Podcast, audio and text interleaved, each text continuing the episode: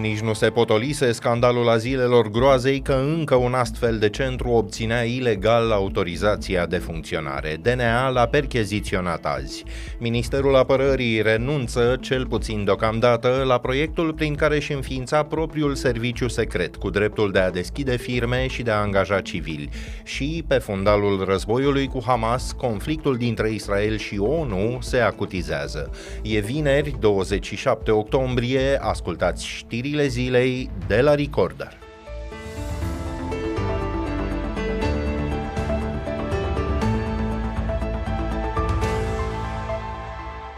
Le-am trimis o tocană ca vai de ea, o lingură de smântână, doar cât să-i simtă gustul. Iată doar două fragmente din stenogramele incluse într-un dosar DNA despre un nou azil al groazei din Ilfov. Administratorii unui centru pentru vârstnici au fost reținuți pentru că au obținut autorizația de funcționare cu acte false. Condițiile din azil erau, ca și în cazul celor descoperite în vară, cu totul nepotrivite, relatează Ani Sandu. Mâncare puțină, medicamente la fel și servicii medicale ca și inexistente, prestate oricum de angajați fără calificare în domeniu. DNA spune că situația din azil a fost camuflată de către cei doi administratori. Ei au obținut în mod fraudulos autorizația de funcționare, la foarte scurt timp după scandalul din vară. Sute de persoane au fost atunci salvate din trei centre în care erau subnutrite, abuzate constant și puse la muncă. În cursul unui control asupra noului azil descoperit în voluntari, mai multe persoane în vârstă au fost duse la un hotel pentru ca anchetatorii să nu le dea de urmă. Inspector Lucrătorii sociali au suspendat activitatea centrului pe 11 octombrie.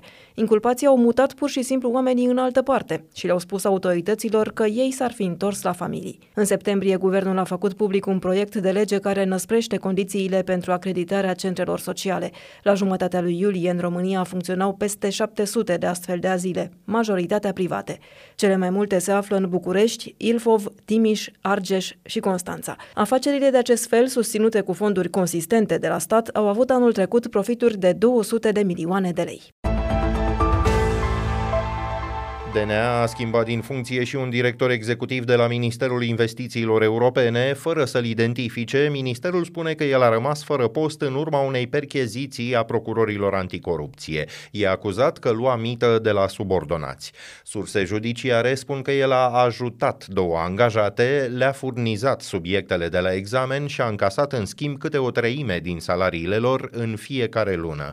Schema a funcționat timp de 2 ani, iar la locuința directorului s-au găsit mai multe teancuri de bani, mai exact 174.000 de lei, 10.000 de dolari și 11.000 de euro. Balonul de încercare s-a dezumflat destul de repede. Ministerul Apărării anunță într-un comunicat sec și scurt că retrage din circuitul de avizare un foarte controversat proiect de lege. După cum vă spuneam miercuri, el urmărea să transforme spionajul militar într-un serviciu secret care să poată înființa firme și să poată angaja civili. MAPN își motivează gestul de acum invocând observațiile pe care le-a primit. Printre observațiile respective se numără cele formulate la știri știrile zilei de Ovidiu Voicu, director executiv al Centrului pentru Inovare Publică în momentul în care înființează firme, societăți comerciale sau înființează alte entități, în mod evident, de acolo vin și informații. Deci ar acționa acoperit, cum se spune, în spațiu civil. Ne putem gândi la partea de armament sau de pregătire. Dacă avem nevoie de astfel de prezența statului, de ce trebuie să o facem printr-un serviciu secret? Cred că aș spune mai degrabă că ce văd aici este o luptă de putere între diversi poli din zona aceasta de securitate. Să fie și acolo ceva putere, nu doar la SRI își dorește și Ministerul Apărării o parte din această plăcintă securitară. Da, vin foarte mulți bani pe zona de înzestrare a armatei. Chiar am văzut recent uh, marele contract de cumpărare de tehnică de aviație, de F-35, dar au fost și altele. Înseamnă multă putere să ai acces la informații, dar în dezavantajul nostru al cetățenilor, pentru că mai pierdem, iată, o bucată din libertatea noastră. Cu un deficit bugetar de aproape 60 de miliarde de lei și la scurt timp după ce a majorat taxele și impozitele, guvernul caută să lase impresia că toată lumea strânge cureaua. O ordonanță adoptată azi reduce teoretic cheltuielile pe care le mai pot face anul acesta oficialitățile locale. Între altele, ele nu mai pot organiza festivaluri, concerte și competiții din fonduri publice. Primarii obțin însă împrumuturi de la trezorerie pentru a termina proiectele cu fonduri europene europene nerambursabile. Cabinetul Ciolacu le oferă un miliard de lei. Limităm și reducem cheltuielile bugetare până la sfârșitul acestui an. Trebuie să ținem deficitul sub control și să nu punem în pericol fondurile europene sau PNRR-ul. Ca să fie și mai clar, acest act normativ nu se aplică pentru cheltuieli cu medicamente și materiale sanitare, cu serviciile medicale, pentru cheltuieli cu acțiuni și programe de sănătate, precum și în cazul cheltuielilor aferente unităților de învățământ preuniversitar și universitar. Mai mulți primari critică fățiș demersul guvernului. Radu Mihaiu, care conduce sectorul 2 al Bucureștiului, spune că ordonanța lovește tocmai în aceia care au făcut investiții până acum pentru că limitează cheltuielile la media primelor 10 luni din an. Ieșanul Mihai Chirica se plânge că documentul încalcă principiul autonomiei locale, iar Dominic Fritz, primarul Timișoarei, denunță ceea ce numește un atac brutal la adresa autonomiei fiscale și finanziare. Tot prin ordonanță, guvernul limitează la cel mult 5% adaosul comercial pentru încă șapte produse alimentare. Ulei, zahăr, făină, mălai, carne de porc, carne de pui și carne de vită. Măsura se aplică în cazul importurilor în vrac care nu se procesează în România. De asemenea, limitarea adaosului comercial la alimentele de bază se prelungește cu încă trei luni. Site-ul hotnews.ro a verificat dacă măsurile luate până acum de guvern chiar au dat rezultate? Răspunsul scurt este că nu. Prețul mediu al pachetului format din produse de bază cu adaos comercial limitat a urcat luna trecută cu aproape 5%. Cel mai mult s-au scumpit ouăle, telemeaua, cartofii și carnea de porc. Disputa dintre Israel și Națiunile Unite se acutizează pe fondalul războiului pornit de organizația radicală palestiniană Hamas. Coordonatorul unei agenții umanitare a ONU spune că tirurile cu ajutoare care au putut intra în fâșia Gaza până acum reprezintă o nimica toată.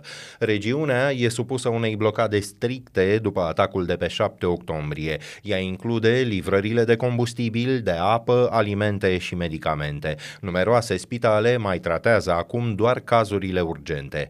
Comisarul general al Agenției de Ajutorare a Refugiaților Palestinieni a infirmat însă relatările potrivit cărora militanții Hamas ar fi furat combustibilii trimiși în fâșia Gaza. Pe de altă parte, Ghazi Hamad, membru al biroului politic al Hamas și purtător de cuvânt al organizației, a întrerupt intempestiv un interviu cu un ziarist BBC.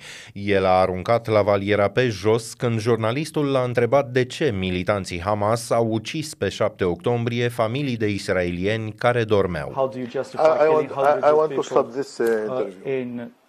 I want to stop this interview. Atacul din 7 octombrie a făcut 1400 de victime. Peste 200 de oameni au fost luați ostatici și duși în Gaza. Organizația Mondială a Sănătății a calificat pe de altă parte drept credibil și bilanțul făcut de oficialitățile palestiniene. Riposta armatei israeliene a făcut 7000 de victime printre palestinieni. La rubrica Fast Forward, alte știri care ne-au atras azi atenția, mai puțini și mai în vârstă. Populația cu buletin de România e de 21,8 milioane de oameni. 3 milioane sunt plecați în afara țării, arată datele Institutului Național de Statistică. Populația după domiciliu, care include și pe străinii sau pe apatrizii cu reședința pe teritoriul țării, e cu 0,3% mai redusă față de mijlocul anului trecut. INSE observă că s-a accentuat accentuat și fenomenul de îmbătrânire demografică. Numărul cetățenilor de peste 65 de ani e de aproape 4 milioane, cu 785 de mii mai mulți față de cei sub 14 ani. Altfel spus, pentru fiecare 100 de tineri, în România sunt 125 de seniori. Site-ul Partidului Aur a fost atacat cibernetic astăzi, problemele par să fi fost remediate rapid pentru că el putea fi accesat în această după amiază. A fost însă un nou prilej pentru ca formațiunea lui George Simion să se autovictimizeze, pe motiv că, citez, deranjează structurile sistemului. Aur este, într-adevăr, foarte activ online, dar o face mai ales pe rețelele sociale. Un foarte recent studiu al Universității Babeș-Bolyai spune că discursul eurosceptic al Partidului Aur e mai subtil decât pare. El evită capcana filorusismului asumat în contextul războiului din Ucraina. Totuși, cea mai sensibilă tema a electoratului Aur rămâne vaccinarea, la aproape patru ani de când a izbucnit epidemia de coronavirus. I figli quarantenni ancora da mamma e allora il giudice li sfratta. O italiancă de 75 de ani și-a dat în judecată proprii copii, doi băieți trecuți amândoi de 40 de ani, pentru că nu contribuiau la cheltuieli și nici nu voiau să o ajute la treburile casei. Femeia a cerut ca cei doi să fie evacuați, iar instanța i-a dat dreptate. Tribunalul din Pavia, un orășel din apropiere de Milano, a stabilit că obligația de găzduire în locuință a încetat să existe. Nici o normă normă din sistemul juridic italian nu îi dă unui copil major dreptul necondiționat de a rămâne în locuința părinților doar în virtutea legăturilor de familie. Amândoi frații au locuri de muncă, ei trebuie să plece din casa părintească până pe 18 decembrie. Punem punct aici știrilor zilei pe YouTube, vă puteți abona apăsând clopoțelul care activează notificările. Mâine, rezumatul știrilor săptămânii e de găsit în newsletterul nostru scris, realizat de colegi colegii Ani Sandu și Alex Enășescu. Ne auzim din nou luni seară. Sunt Filip Stan David, toate cele bune!